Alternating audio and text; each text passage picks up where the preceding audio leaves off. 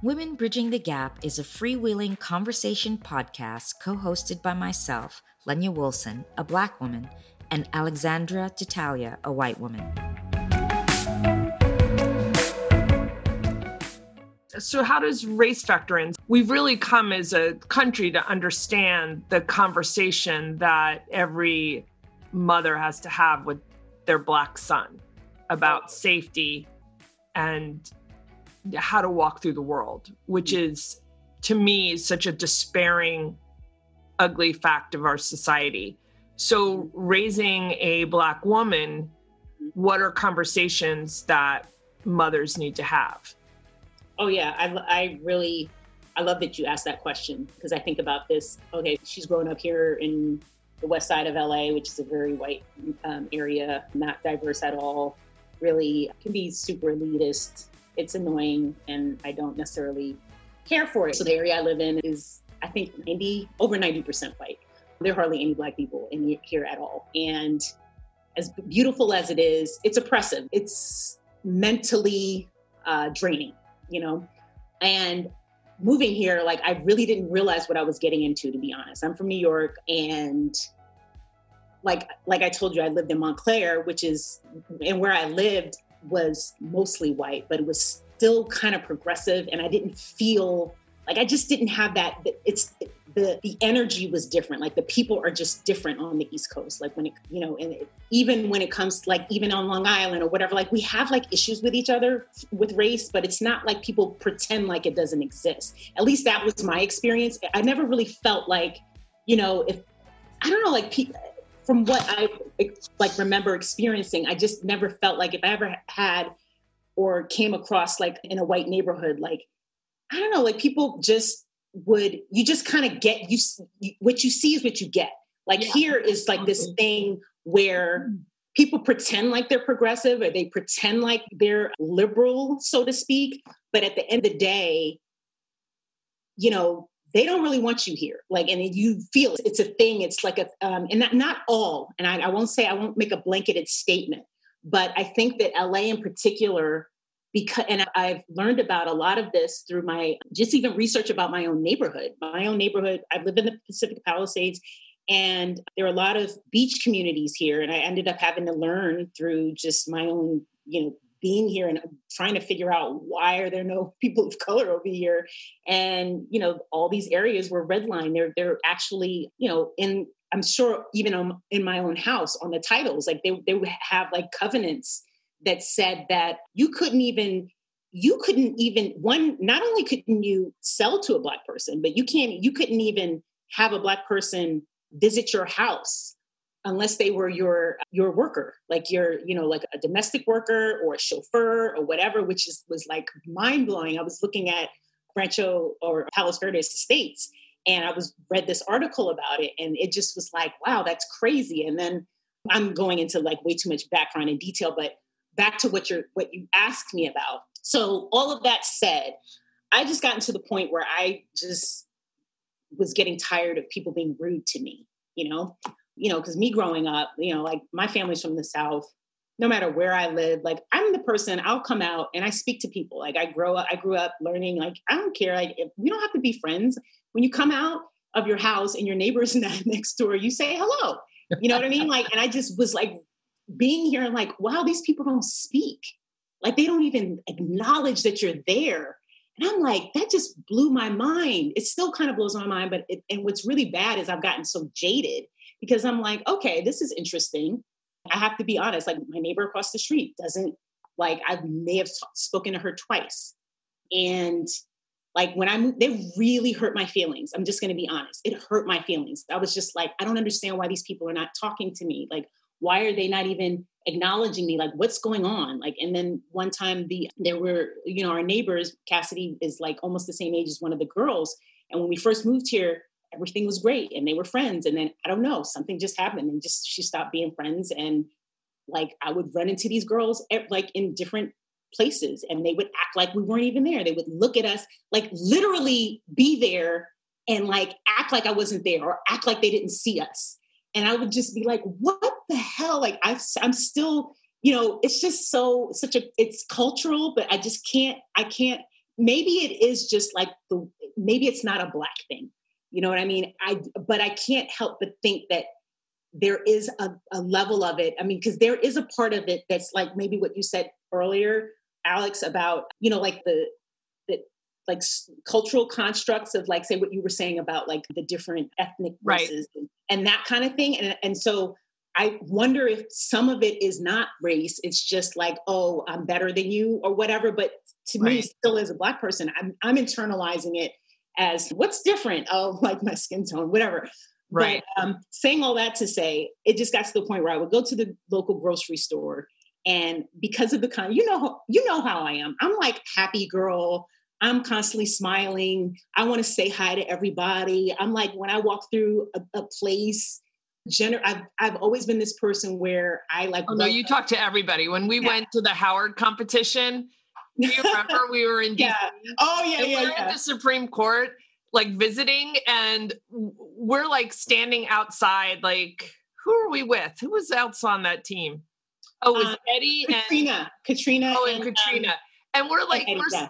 and we're standing outside, and Nicole's just talking to the person behind the counter. It's like 15 minutes. I'm like, we're gonna be argue. You're gonna be arguing like in an hour. We got to go. And you're like, oh, yeah. and how's your family? And how's everything right. going?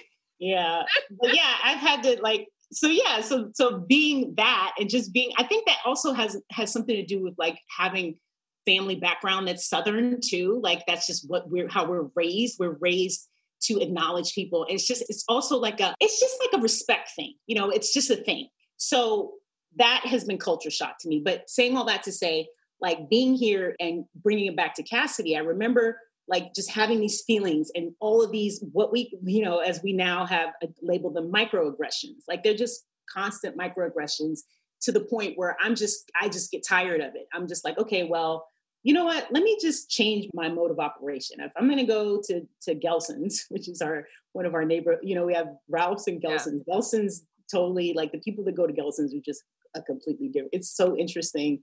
The, the, the, the, grocery stores are literally two blocks from each other, but the, the people that go to Gelson's are completely different than the, the people in Ralph's, whatever. So sometimes I need to go to Gelson's because there are things there that I need. And for those that don't know what Gelson's is, it's a little more of a high end store, grocery right. store. Not quite Whole Foods. No, it's, it's, not, but it's like gourmet and like, you know, right. There's no like, like yeah, there's no automatic discount that you get for having some card or whatever. Like you're paying the full price of whatever it is that you're buying. So, so anyway, so we would go there, and I remember going in the store because I just like I had learned at this point to stop making eye contact with people. Like I had l- learned at this point to be like, you know what, stop expecting people to be the way you are and stop trying to like, you know, be friendly. And I know that's sounds crazy, but it just got to the point where I'm just like, I'm tired of being having people be nasty to me or like give me these dirty looks or like being like, why are you whatever? So I just stopped doing that. And I never really had that conversation with Cassidy at this point. But I remember being in the in Gelson's and I remember being in the in the uh, produce section and Cassidy was with me and this lady was next to me and I didn't I just like wasn't paying her any attention. And I was collecting whatever I was collecting. We ended up going out the store. And I remember Cassidy saying to me, and she was 16 at the time, and she was just like, Mom, did you see how that lady looked? Did you see how she was looking at you? Ah, all this stuff.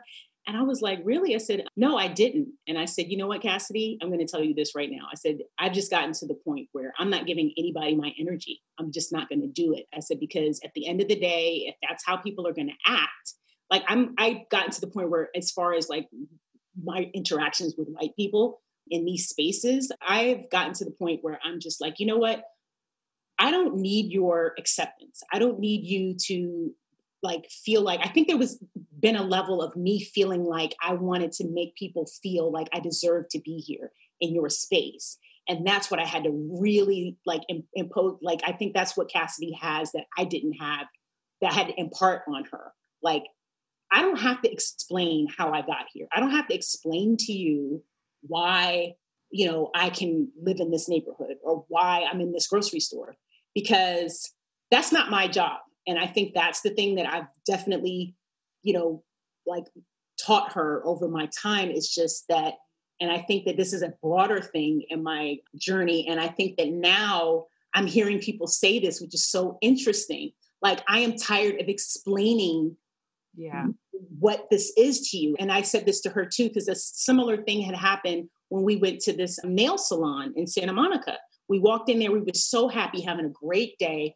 Park our car, look on Yelp. Oh, this is a great nail salon. Walk in there, it's like the record scratches. We walk in there, it's like, like everyone gets quiet and they're staring at us. Mind you, like it was so uncomfortable. I was so freaking mad. I was just like, I was, I was furious because I was just like, this is outrageous. Like you really are just gonna act like this because brown people walk into the nail salon. And I just, I was so frustrated. And I said to her along the same lines, I'm just like, you know what? This is, it just dawned on me that racism is really, it's not my job to explain why to a white person why i'm here or why why you should be treating me with respect that's something you need to teach your own kids and your own selves and you need to like have conver- you know you need to do some research. You need to get to the point where you're understanding why things are the way they are. We already know this stuff. So if i'm going to go in so that's i think what i believe that why cassidy has been able to be so empowered at this young age, not only from being at Spelman, but I think from me actually navigating these difficult waters as an adult and as a person that was a little more I've been a little what do you call it like like you know maybe green or naive and I think that also has to do with me like prior to becoming an attorney I was a, an actress and a model and I like and I lived in New York and so I just kind of had a little bit of a I never really had to work in a nine to five. You know what I mean? Right. And on top of that, I was like, I look back on it. I at the time I didn't realize how good of a time I was having, but I think that there was like a, no, seriously, it was like a gift to be able to have different, you know, to, to be to what do you call it, a independent contractor. Because I went from job to job, and at the end of the day, if I'm the model or that the person, like you know, you get treated a different kind of way. So I I never really understood these day to day interactions with with white people or you know or white women in particular like i just never had those moments until like dang like i turned 40 and then i like i'm actually had to grow up in a way that i never did as a younger person which is really weird but the good thing is i did it simultaneously with cassidy you know it was almost like we were growing up together in a certain kind of way because i was in law school when she was in high school Right. And so, and I was doing, I was having the same kinds of issues that she was having, but as an adult in a like with younger, I mean, you remember what I was dealing with, like, like on both sides. I was the president of BLSA and like having to deal with, oh my God, the most dramatic interactions with these younger black women that was like crazy. And then just having to deal with like, you know, some of the white um, law students that were like just, you know, playing politics in classes and just oh my god it was just really crazy but mm-hmm. cassidy what did you feel that you needed to know as a young black woman that your mom passed on to you like that sort of does differ than say you know if i had one of my closest friends has a daughter your age and she's you know white and blonde and she's also a strong woman a strong young woman but obviously like a very different a different experience growing up. I definitely think and this is something that i had to grow into for sure and i'm, I'm still growing into this but i think my mom has definitely passed on to me or taught me to really just walk with confidence and to be unapologetic really. Because i feel like growing up a lot of times i felt like you know like i said like i felt inferior so to really just feel like no i'm as worthy if not more and i need to own that and walk around in that confidence and not feel like i'm like my mom said like i, I have to explain myself to people as to who i am. Obviously you went to a good high school. You know we talk about good like a good school. So did you experience even in sort of a good school where supposedly people would be educated and mindful? Like what kind of did you experience microaggressions? Did you have that? Because i i hate that you felt othered because it does sound like you just felt very othered being the through the experience i mean even though it was a good school and it was a diverse school, my school was very segregated. Like at lunchtime, it was very much like black and Hispanics in one section, Asians in one section, white people in one section, and then there was like a small section that was a little diverse. And I did have a diverse friend group. I had like for like the first like few years, I had a friend group of like four or five girls, and two of them were black, and then two of them left, and then it was kind of just like me left with a bunch of white people for like senior year and the rest of junior year. So that was another like challenging like period to like kind of experience. But like I I will say like I kind of people I did experience a lot of microaggressions, I think, or people just not really understanding me as much just because of the kind of two worlds that I teetered, like being from having a mixed family and then like being you know, speaking a certain way, like speaking white, whatever that means, you know, always like as soon as code switching, code switching. But I never even felt like I code switched in the way I, I speak, you know, I don't, you know, switch my talk depending on who I'm around, really. I, I don't think so. But I do think that it was just kind of a hard world to teeter because a lot of the black people really just saw me as very whitewashed and I did have a few black friends, but a lot of them were like me and were more whitewashed and like were more into that world. So, and a lot of the white people, like I, I did have a hard time. I feel like with boys because I feel like I wasn't really liked. I feel like a lot of the some of them I was liked by a few people, of course, but like I just felt like you know, like a lot of people that I liked didn't like me back, and it was just like a, a lot of just like feeling like I was on the outskirts, not feeling like I was that cute, and like and uh, just a lot of stuff looking back that I just think is ridiculous now because it's like I look at people who I, I maybe like envied or thought, oh, I want to look like them, I want to be like them, and like I'm just like I feel like I'm eons past them, not even to have ego or to be whatever, but I just feel like I'm so much further past them. And I probably was at the time, but I just didn't see it until I stepped out. Absolutely. So a lot of that though, like is somewhat youth for everybody because I feel like if anyone, although I mean, I'm just so glad that you're having that experience of strength in college. I don't think I had that feeling until my 40s. But I look at pictures of myself even from when I was 20, and I have a friend who jokes about this all the time. Like, had we have the confidence we have now, like I just would have run around naked right like at 20 i just would have been running around naked the whole time like i would have just i look at those pictures i was such a beautiful young woman but i was so completely eh, similarly and i i wanted blonde hair but or i wanted lighter brown hair i certainly wanted a less ethnic looking face like i just wanted to not look so italian i wanted long legs and i would just spend all this energy not embracing me. Mm-hmm. And for me, it's come, I, you know, even though like I definitely felt that I was empowered, but I still always like, well, I'm empowered in spite of these things rather than just empowered because of these traits. And that's been the switch that at least I've grown up in. So I feel like there is, we're talking about this through the lens of race I think there's also a, a, more unique humanity perspective where we can all connect on this, where women and self esteem and beauty is mm-hmm. something we all sort of suffer from because of, in essence, I'm going to point the finger at media as to what we find perfect. I mean, I remember looking at Vogue magazines in high school and just feeling ugly. I, that just there was just no other way around it.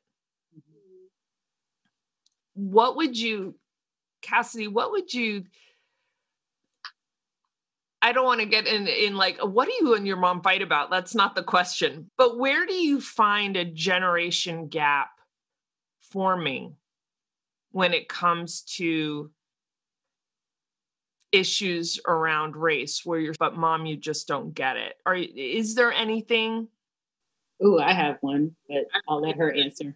For sure. I'm trying to think of one in particular. There's one that's on the tip of my mind Oh, I think one thing that my mom and I have definitely differed on, and I think it's because I've been in a H or in, in a black community in an HBCU for so long that I've just like really just adjusted to like appreciating this. But like we differ a lot in terms of like black style, black hair specifically. Like she has a lot of disdain for like weave and I mean I've never had a weave or like extensions. I, I think she doesn't really have a problem with. I, I love getting like long braids. Like I just had like some butt length like uh, box braids, and my parents don't. They don't really like you that. that your freshman year, right? That is not true.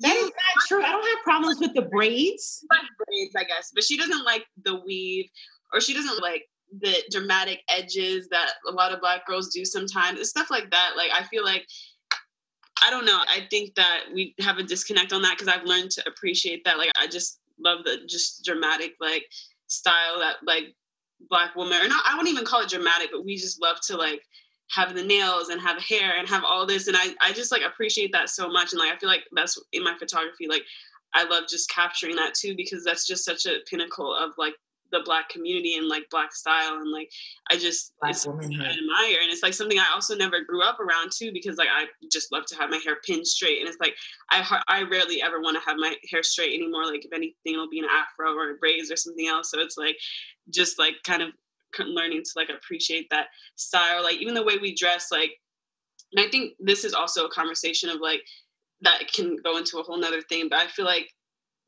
we like a lot of people like to over sexualize black women. I feel like and say oh we're we're very we show too much whatever the, the case may be. But i do think that it's it's over sexualization of us because the same races will be dressing the same exact way but won't get the same i guess uh, justification of like the way they're dressed like and i feel like that is very much so even in high school, like I feel like a lot, I know so many black girls who would always get called to the office. Oh, you're showing too much. You're doing this.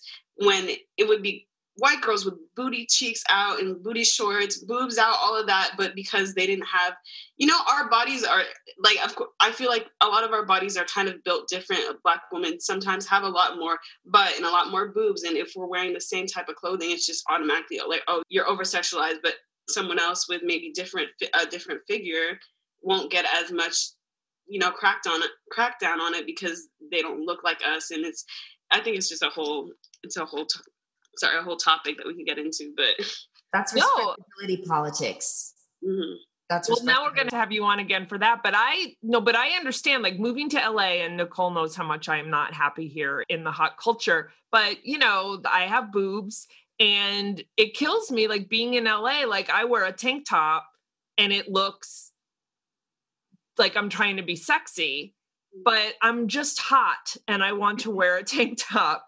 And and I have to be really careful like when I teach because if I want to like if I dress a certain way, I'm going to look like I'm trying to be sexy, but somebody who is more has more of an androgynous figure, they can get away with that outfit and just look professional and then somehow it doesn't look like I'm being professional, but it's the same friggin' outfit and so, and I get it that I'm not even trying to express myself through culture or try to embrace myself. I don't have even that same issue. So I, and I have to say, like, I struggle with this and I have questions about it because Nicole knows that she was on Moot Court and I'm, I directed uh, Moot Court where I have to have a conversation where what are you going to wear to court? For the moot court competition.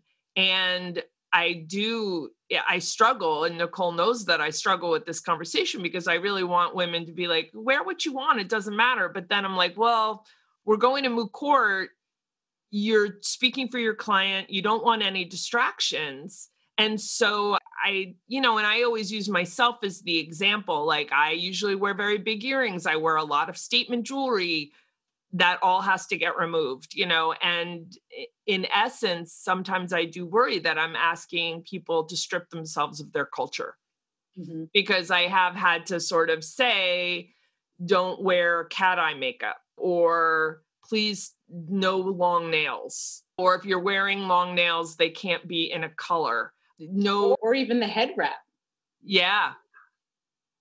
Exactly. Like you have to sort of, although I don't know, like if, I think I would broaden on a head wrap depending on I what it looked like. So I might have, you know, so I might say, of course you can wear a head wrap, but maybe make it less colorful so you're not distracting from your voice mm. or your message because it has to be message first. You can't have judges like looking at your big earrings or looking at anything else. So as long as it's God, I can't wait for us to move away from this bullshit. Right. I really cannot wait mm-hmm. for this because honestly, it's just bullshit. It's again men. Mm-hmm. Yeah, absolutely. What is what, what like, is respectable? What is respectable because it distracts them. Why don't you like learn not to be distracted? Exactly. exactly. Absolutely, absolutely. You know, it's it's like I can't wait for this to and and and this is can be cultural and this could be just women in general. It's, it's well like, it goes to men now too. What i find interesting though is that i now have this same conversation with men and you could it could be construed as racist but i have to have a conversation with the men too now where i no skinny suits unless you can really rock it but a lot of lawyers cannot rock a skinny suit and nicole knows what i'm talking about. And then but it's really like I really will put a picture of Ryan Gosling up there. And like, if you don't have a body like this, do not right. wear a skinny suit. Right. And but also just you can't wear like a purple shirt. Like you have to wear like a white or, or light colored shirt. Mm-hmm. You can't wear a black tie. Like you have to look. I, I you know it is. It's like you need to look like you're uh, white and from the 80s. Like right. there's just no other way, but it is sort of even when the beige shoe became really popular, like the dark suit with the beige shoes became really like trendy. I really actually had to have a moment like, is that okay for court or not? Like, because is that distracting?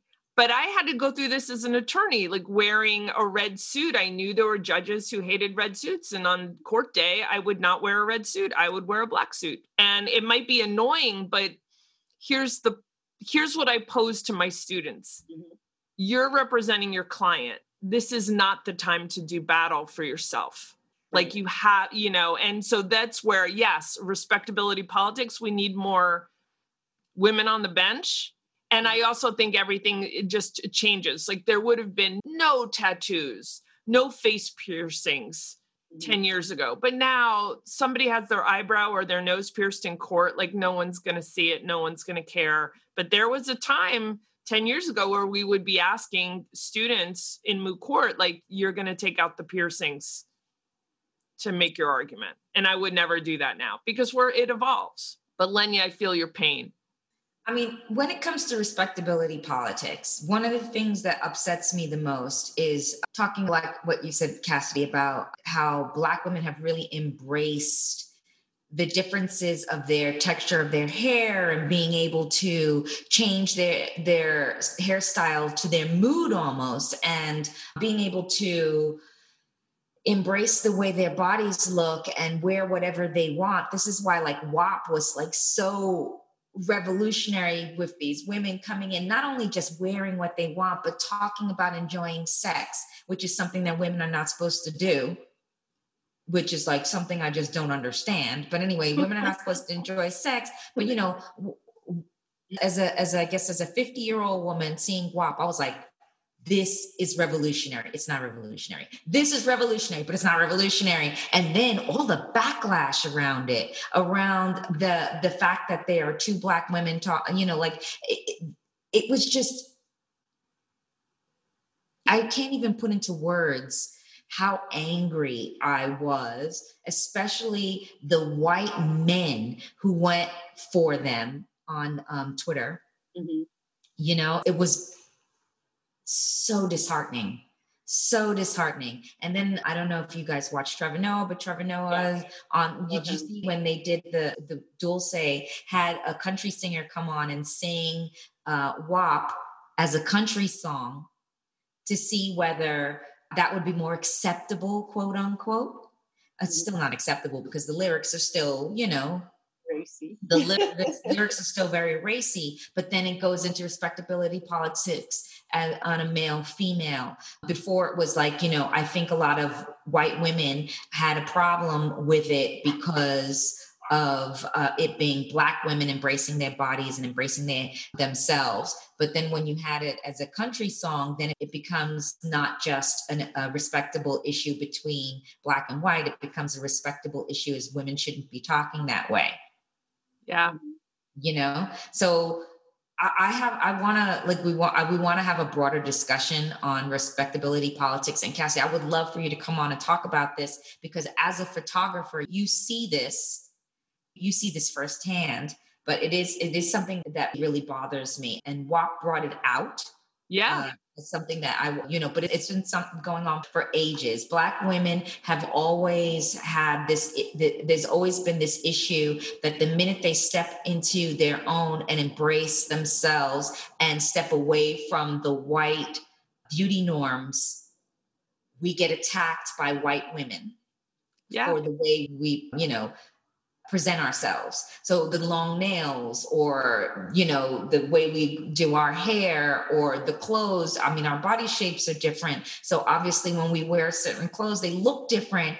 And you know it's it, it is a problem. It's a real problem that needs to be addressed i think and that's part of the sisterhood issue. We won't be able to embrace and move forward if we can't begin to we can't begin to see the beauty in everything. Absolutely. Well that becomes like really important.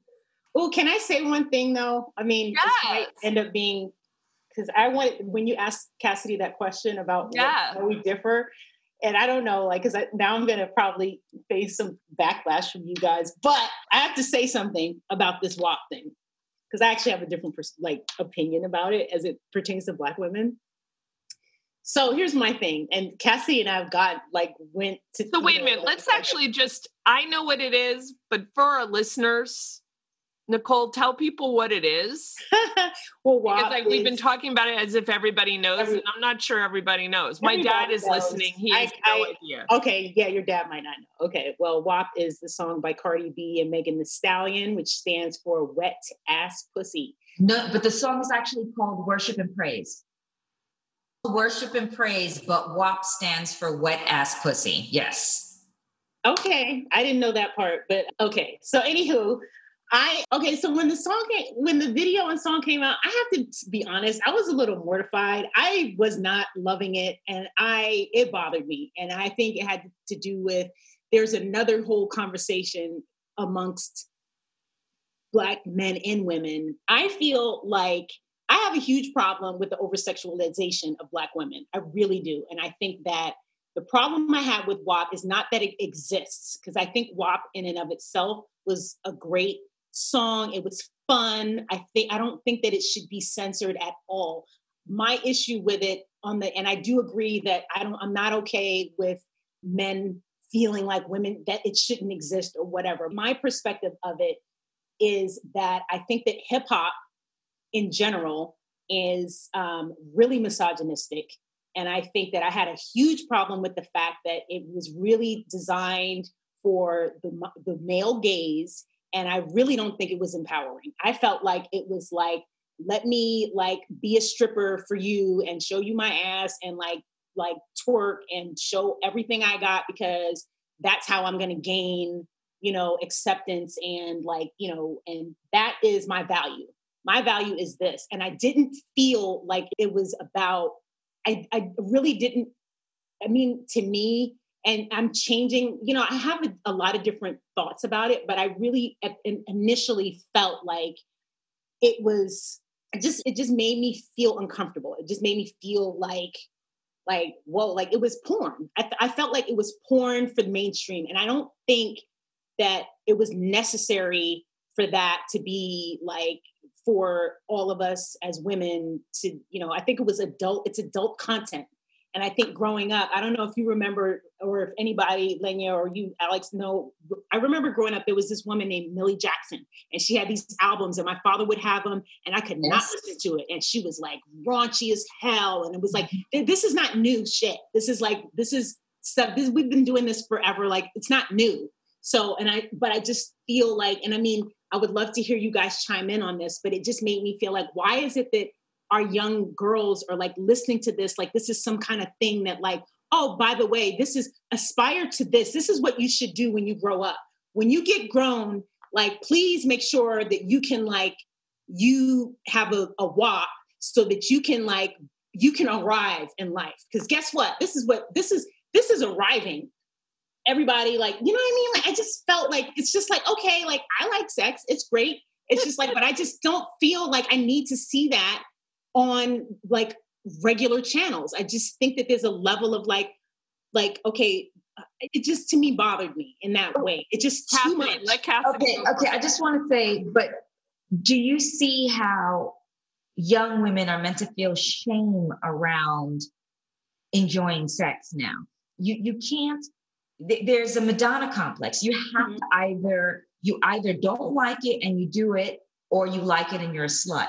You understand what I'm saying? Like it's it, there is no there's no middle ground. And what I felt WAP did was introduce us to the middle ground. This these are two women who are talking about their bodies in a glorious way and enjoying themselves and enjoying sex and telling you, letting you know this is normal. This is okay because it is. I don't think it's, yeah. I, I, I, do understand that the over sexualization of Black bodies happens all the time. And, you know, Cardi B talked about how when she wrote a couple of songs that were not like this, not, you know, over overly right. overtly sexual, yeah. that they didn't sell. Mm-hmm. That when she's, you know, taught when she has songs like this, they sell. And I mean, I'm sad for that because I love Cardi B. I actually usually have a, an entire playlist called The Essential Cardi B on my phone, and I listen to it quite regularly. And I'm starting to do that with Megan Thee Stallion as well.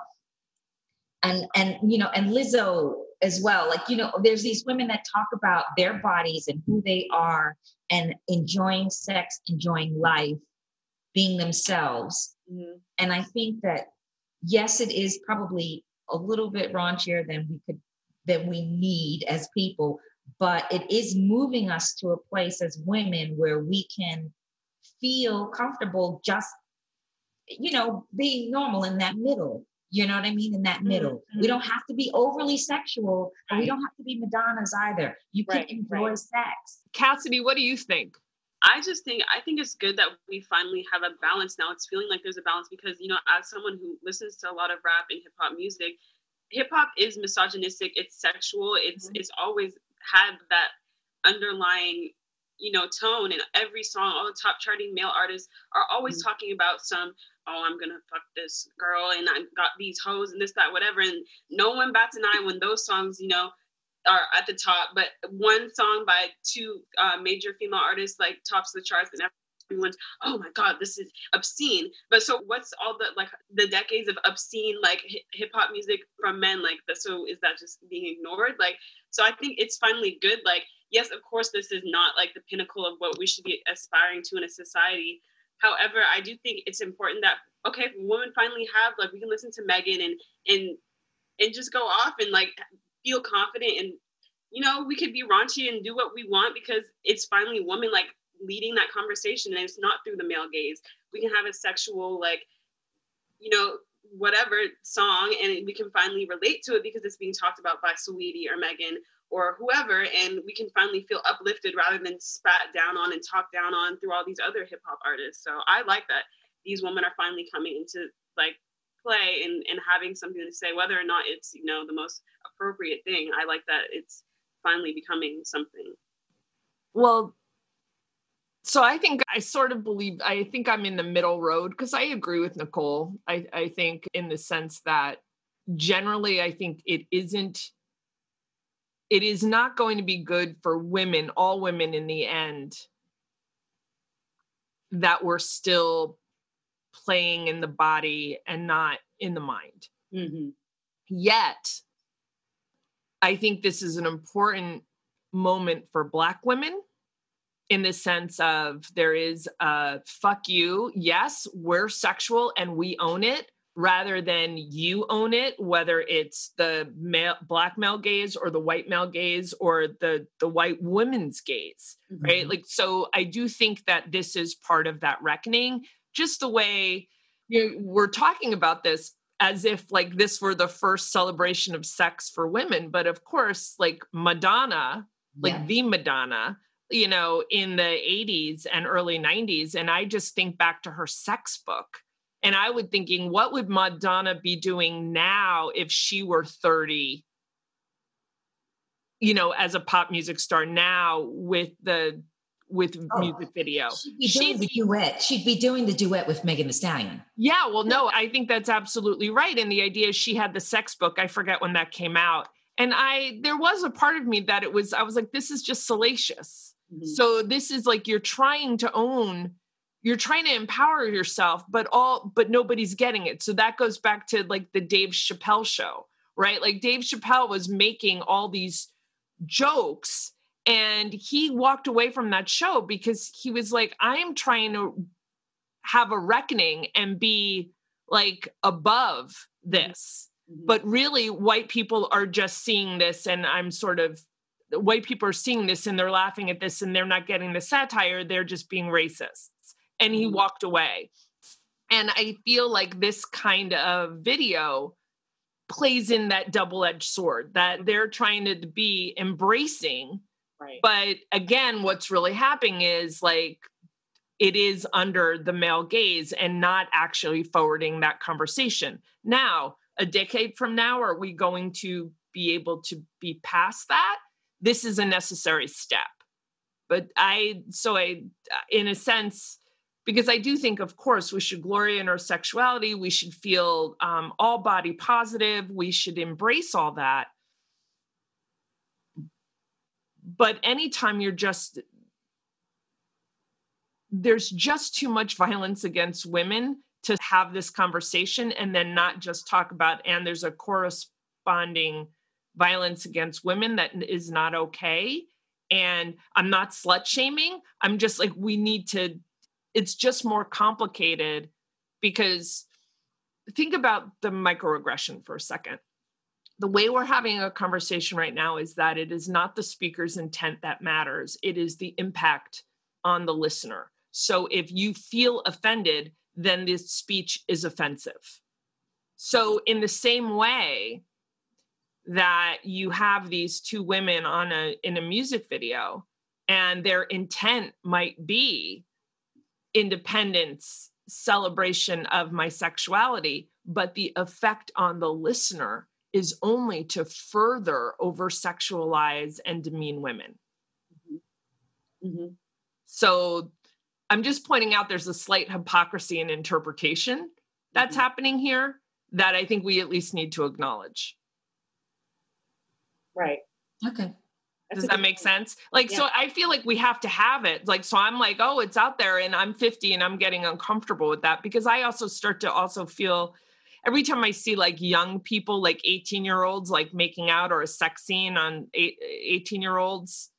I do feel like, okay, my pedophilia, like, why is this? I mean, it just gets creepy the older I get. So I just, I think that's also just part of the journey of all this. But yeah.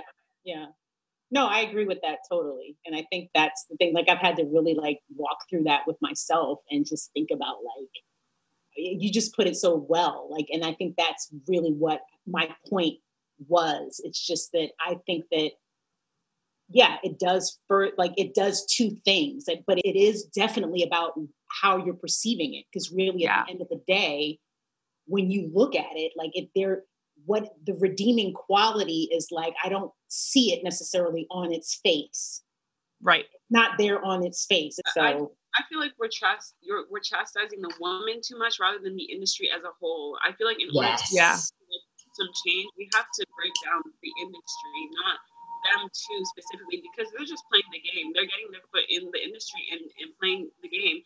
Like whether or not it's maybe the most responsible thing and the most responsible message you know that's up for debate but i feel like they're not the the problem i feel like the industry as a whole is the problem so i mean until people can really get to like the and i feel like we're not going to get to that point because hip hop and and hip hop culture is so prevalent right now and so popular. I feel like that's not going to get break, broken down anytime soon. So at least in my the way I see it, at least women are finally getting their foot in the door and finally getting some say in this industry rather than just being on the back burner and being tossed around and like disrespected. And we still are disrespected, but I just like that. Okay, at least we're disrespecting men in our songs too. So here, like, I agree. Yeah, no, but I think that's what my point was. I think that the thing that bothered me about it was more so that they're being used as tools in a in an overall oppressive like just the music industry in general has been horrific to artists like all like especially black artists no just like the manipulation and just like the mm-hmm. people being taken advantage of and they're not owning their own music and just having the ability to like make money off of their own intellectual property and that's a whole nother topic. And i think that there's a really huge problem because the artists end up being pawns in a bigger system. And i think that's the thing that, that bothered me about it because you know when you look at the big frame of it like back in the 90s the hip hop was like really diverse and had a lot of great conversations. And like we had things that were uplifting. There was a mix of it. And now what do you see now? They're talking about popping mollies and like, yeah. you know, twerking. Like it's just, and what is that? That's it. That's a systematic thing. And so that's what I see it as. Like I don't see this, I see it as yes, they're making money and all that, but I feel like when you look at the at the menu, what's on the menu? There's not much on the menu. So it's like, okay, so here we go. When you look at black female rappers, the only ones that are really making impacts are the ones that are twerking and talking about WAP and like whatever. Like, and I, and that is a problem. So I do feel like I don't want to get rid of the Cardi B's and the Megan Stallions, but I want to see more things and more celebrations of like intellect and like other things that are hot. There are things that are hot that are not necessarily, I want to show my ass and breasts. Like, you know what I mean? And I just, what I think, and I know that sounds like old lady talk, but I've always felt like that. I feel like, and I, I mean, you know, I want to see us striving for more than just like a look. Like there's more to us. That's, I think, my, the, the crux of what I'm saying is like Black women are so dynamic, like just have so much to offer this world. And if the first thing that pops in your head is Cardi B and Megan Thee Stallion as to that's like the epitome of of empowerment, that's what I have a problem with. Like there, that's one one aspect of it. And I definitely think it's very important. But there's so much bigger than that. Like it's a bigger conversation of like, and we I want to see more. I just want to see more than just that. I want to see, you know, more people other than Beyonce. Like we have a Beyonce and we have Cardi. Like what else are we like? Can I see something else? Like I want to see something else, like more things, more representations of like how much bigger we are other than the sexuality part. And I think sexuality is super important, but it's not the most important thing other than like it's an aspect of it's it's one piece of a pie is what I'm saying. I totally get what you're saying you you're waiting for the female version of Kendrick Lamar. And yes. I'm out there. I'm sure. Yes. But, without, yes. but let's just be let's just be real. Without mm-hmm. Cardi B and Megan Thee Stallion, that woman would not even see herself in being able to be anywhere.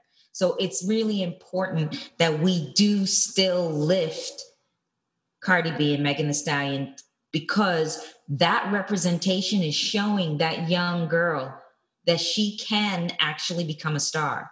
Mm-hmm. She may not, you know, it, it will be different because she'll have probably be a lyrical poet because that's what, you know, that's what you're trying to say is that there's more to it. But let's also be honest when people think of Black women representation on a general basis, they don't think of Cardi B and Megan Thee Stallion. That's right. But I'm so but I, they Cassidy, think, Cassidy. No, yes, Cassidy. What? At least for me and my peers, no, I don't. There's not one person I know who's like, oh, uh, Megan Thee Stallion, Cardi B, they represent me. They're they are the epitome of my blackness. Like because one, those are fun time songs. Everybody knows that. We listen to that. Oh, we're having fun dancing. Nobody's looking up to them. Nobody's like aspiring to be like them. At least out of all of me and all of my friends, that they're fun to listen to, and that's pretty much where it lies at. And I think it's important to have those women who are fun to listen to because that's exactly. what it is. Still people. There's still women out there. Like there's no name, There's uh, Kari Faux. There's a bunch of other women rappers and artists who are empowering. And I feel like that's up to you to kind of d- dive into that. And if you have that interest and you want to be empowered and you want to hear that kind of music, you have to. And like, of course, it's unfortunate. Maybe they're not as big, but like that's just the way the industry is set up. However, there's not lack of representation in other in other areas, in my opinion. I think there's a lot of other people out there who are empowering and who aren't aren't using their sexuality to be up there. So it's really just up to the person to to find that inspiration and to be inspired by those types of people, in my opinion. But I think that there's another aspect of what you're saying. Like you're at Spelman, you're at the, you know, like you're at the top HBCU, like you're amongst a certain a cross section of women that are not the average woman. And that's, I think, my point is that there, and I do agree that it's it's a it is an industry issue, but that's my issue. Like it's like if, if I'm like some young girl in you know that doesn't really have access that doesn't really have like you know maybe parents that are super like like that can provide that person or that young person with you know representation that's like to look at like if if, if all i do is open in order for me to see you know i'm looking at youtube i'm looking at instagram i'm looking at all the top you know social media streams or whatever and if all i'm seeing is that's i guess that's what my issue is like i felt like WAP was like was not for children. like, you know what I mean? I didn't really think that, that was, that's what I'm saying. Like, it's like, and I think that the fact that it was so mainstream is kind of what bothered me about it. Like, I don't have a problem with Cardi. Like, I just don't have a problem with it in general. I just think that it be the way it's positioned as mainstream, it's positioned as something like kids are watching it. Like, it's not like it's, it was all encompassing. And it, it, bothers me sometimes when people are like, oh, watch your kids. Oh, you're worried about what your kids are watching. A lot of kids don't have people watching stuff, especially now with this pandemic and all the stuff that all the in- inequalities that's showing. Let's take some responsibility. Let's like really stop being so insular about like, you know, what affects things things that we are doing as a society and as a, as a community are impacting people on a level that like that we need to really like look at in a very sober and clear way. And that's the thing for me. It's like, let's not act like this is not affecting people like in, in a way that's negative sometimes. That's all I'm saying. Or in a way that's very narrow and that somebody is not explaining it to them. We live in such a like, this is a, this is an internet society. Like everything is, the whole world is being conducted online. And I guess I don't really know how to fix that, but I mean, I think that's the, the problem because I feel like th- that is something that ends up being so like all encompassing that it becomes that's the representation. So that's it. I do agree, but it's just I feel like there's a lot of factors that make it hard to control because yeah, I mean, I just think it's difficult just with the way social media is set up and like how just it's too much access in my opinion right now to everything and it does worry me like for my siblings who like at least I grew up a little bit like playing outside and like having some real interaction. I feel like especially with this pandemic and everything, it's just like so internet focused and it's it honestly just scares me because like I think like the social dilemma that documentary was talking about. I don't know if you guys have seen mm-hmm. it. Talking about how like we've gone from using the internet as a tool to like being dependent on it and like that's just something that i really like that just like kind of resonates with me because like it's supposed it's it was meant to be a tool but it's really kind of decapitating us a little bit i don't know if that's the word but yeah i don't know i think it's well it's becoming our social fabric rather than a tool yeah right, right. But I mean, do you feel like there'll be a backlash once this pandemic is over? Everybody's going to be so desperate to get out and see their friends and stuff that we will start living in real life and not online. I mean, it's just going to be a long time. I mean, you know, but it's just, I feel like that there might be a backlash to, oh my God, I can see people again. And like, you know, hugging people and all of that's going to become such a thing. I feel like I've been hearing the opposite. Like I've been hearing like we're just gonna kind of transition into a society of like really keeping our distance. Like the masks are gonna like become like every day. Like we're gonna start keeping our distance every day. And I feel like I really like I'm not to be even negative, but I just think it's kind of gonna go towards the realm of like we're in our little bubbles, like WALL-E or whatever. Like just yeah. that's so sad. I hope that's not true. I mean, it'd be safer. I mean, no, well, we're gonna have to figure out a new way to be safe. I hope there is a bit of a backlash, even just if if we get rid of Trump, even just even that will i think help and instill like we don't have to be so attached to news or his whims in responsiveness that's my hope that we sort of get back out there but i just saw something in the new york times how while older people i don't mean old people but older people like us like are going to want to get out and i think cassidy i'm including you too in this that we've experienced both worlds and we're going to want to get outside. But when it's talking about children, they're actually saying that there might be like a generation of people who have agoraphobia, who are actually afraid to go outside. So it'll be interesting to see how that how it changes. But this has been an amazing conversation. We're so grateful to you, Nicole and Cassidy, for coming on a Sunday and spending your morning with us. One day we'll be able to do this in person with wine or coffee. And I just really appreciate it. I hope you guys come on again because I know we wanted to talk about beauty and beauty care and hair care and, and things like that and how that might affect along racial lines. And so hopefully you come on again. I love to.